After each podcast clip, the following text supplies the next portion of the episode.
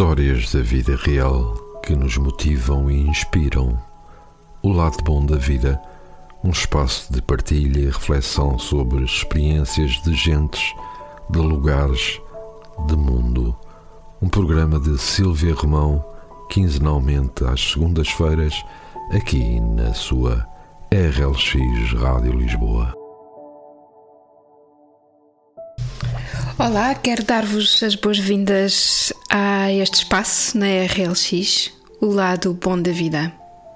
O meu nome é Sílvia Romão e esta é a minha história de hoje. O António tem-me vindo à memória muitas vezes nestas 2 últimas semanas. Pergunto-me onde estará. Eu tenho a certeza que está onde deve estar, a fazer o que sente ser certo para si. Sobretudo a fazer o que sente ser certo para as pessoas do seu país. Deixem-me falar-vos um pouco mais do António. Conheci-o há cerca de 10 décadas atrás, numa formação de Mindfulness que fiz na Holanda. Ele era um dos alunos. Era discreto, era muito calado, extremamente metido consigo. Nem nos intervalos, nem nas horas de descanso ele se misturava muito com o resto do grupo. Mesmo nos momentos de partilha, de partilhar experiências ou expor dúvidas, o António quase nunca falava. Tinha um olhar atento a tudo e a todos e, ao mesmo tempo, algo intrigante e magnético para mim. Por um lado, eu identificava-me com o silêncio e o isolamento dele. Eu sou uma pessoa extremamente tímida e tenho muita dificuldade em lidar com a exposição, sobretudo em ambientes onde estou rodeada de pessoas que conheço mal ou que não conheço. Mas, por outro lado, no olhar do António eu encontrava também algo mais do que aquilo que ele aparentava na sua escolha de se manter mais discreto. Foi já mais perto do final da formação, umas 3 semanas depois, que o António falou finalmente da sua história no nosso círculo de partilha. Começou a sua intervenção a pedir desculpa pelo silêncio e a agradecer cada partilha feita por cada um de nós, os elementos e colegas do resto do grupo. Disse-nos que não partilhara nada porque se sentia muito envergonhado da pessoa que era. O António nascera num país em guerra e, ainda criança, foi recrutado para o exército, onde esteve obrigado até à adolescência a combater como um menino soldado.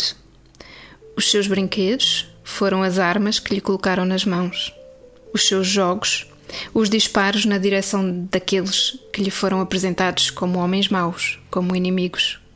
Sem qualquer noção do que estava a fazer, o António disparou contra outros seres humanos na idade em que deveria sentar-se uma secretária a aprender a ler e a escrever, ou a jogar a bola, ou a correr livre pelos campos em gargalhadas com os outros meninos da sua idade.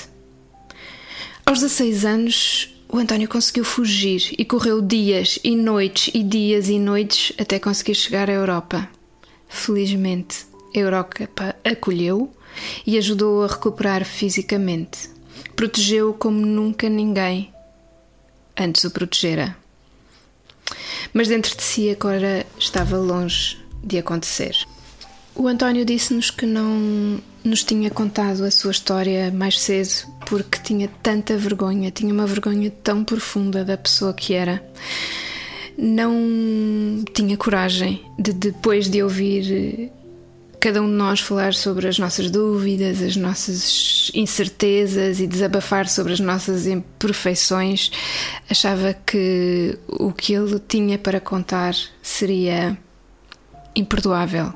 Nada se comparava ao mal que ele fizera na sua infância. Ele matara pessoas. O António chorava compulsivamente e pedia sucessivamente perdão à medida que ia contando a sua experiência. Quando fez uma pausa para retomar o fôlego, disse-nos: "Eu sei que a partir de agora poderá ser difícil para vocês sentarem-se ao meu lado, eu compreendo. Não se pode perdoar um assassino.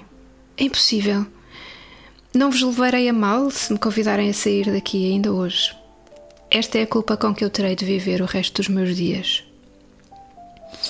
O António foi acolhido num abraço coletivo. Uma onda inexplicável de amor passou por todos nós. Naquele dia em que o António contou a sua história, ninguém foi expulso e ninguém foi posto de parte. Pelo contrário, o grupo ficou mais completo. O António matou pessoas. Sim, isso é horrível. É tão horrível que eu nem sei descrever. Sobretudo porque aconteceu quando ele ainda nem 10 anos tinha. E eu pergunto-me, será que eu, nas mesmas circunstâncias de vida que o António teve, conseguiria ter sido melhor que ele? Teria eu conseguido arranjar coragem para fugir e tentar uma nova vida? Ter tido a perspicácia de perceber, com menos de 10 anos de idade, que o que estava a acontecer era errado? O António não tinha conseguido obter o perdão que queria, ou que necessitava. Esse era um perdão que nenhum de nós lhe podia dar. Era um perdão muito mais importante que isso. O António precisava de começar a perdoar-se a si mesmo. E eu, nem ninguém, tínhamos o direito de o impedir de o fazer. A instituição onde estávamos naquela formação fez um anúncio no último dia. Se o António desejasse, ficaria com eles o tempo que sentisse ser necessário para recuperar. Apoiado por um grupo de psicólogos e monges, seria acompanhado numa viagem ao seu interior para uma profunda cura. O António aceitou, sem nunca deixar de pedir perdão, sem nunca deixar de chorar. Alguns anos mais tarde, em conversa com um dos colegas daquela época, soube que o António voltara para o seu país e fundara uma organização não governamental que retirava crianças de rua, lhes dava educação e uma infância digna, longe dos perigos do aliciamento dos exércitos de guerrilha. Isto porque o país dele continua em grande instabilidade. E com a história dele eu aprendi que tantas vezes as nossas feridas mais profundas e mais dolorosas revelam-se no nosso mais nobre propósito, aquele que nos trouxe a este mundo. E é por isso que eu gosto tanto de histórias de vida. E é também motivada pelo estado atual em que nos encontramos, na história da humanidade, na história da Europa, que é uma música que tem estado em loop na minha mente nestes últimos dias. Talvez seja um lugar comum, mas é uma música que me surge dado o momento atual. É uma música do Sting, composta na altura da Guerra Fria. Vamos ouvi-la? Obrigada por estarem desse lado e até à próxima.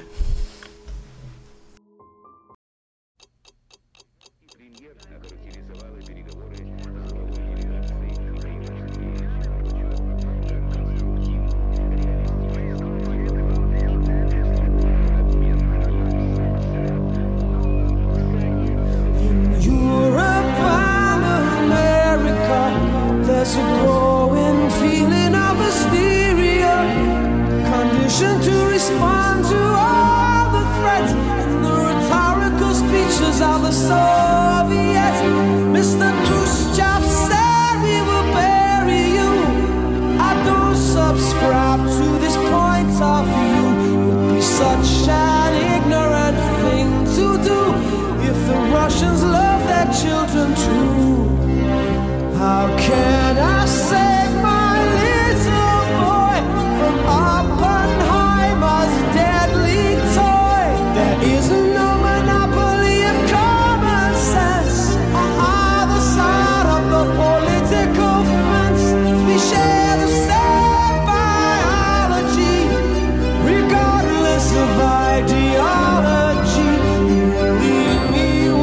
I say to you, I hope the rush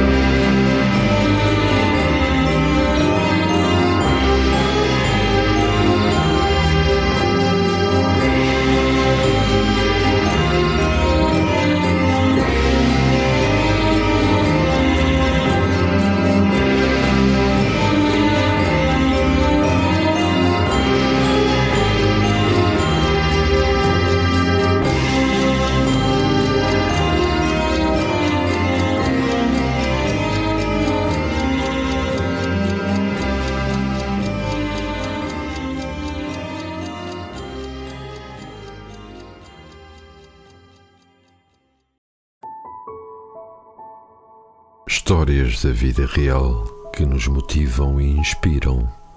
O lado bom da vida, um espaço de partilha e reflexão sobre experiências de gentes, de lugares, de mundo.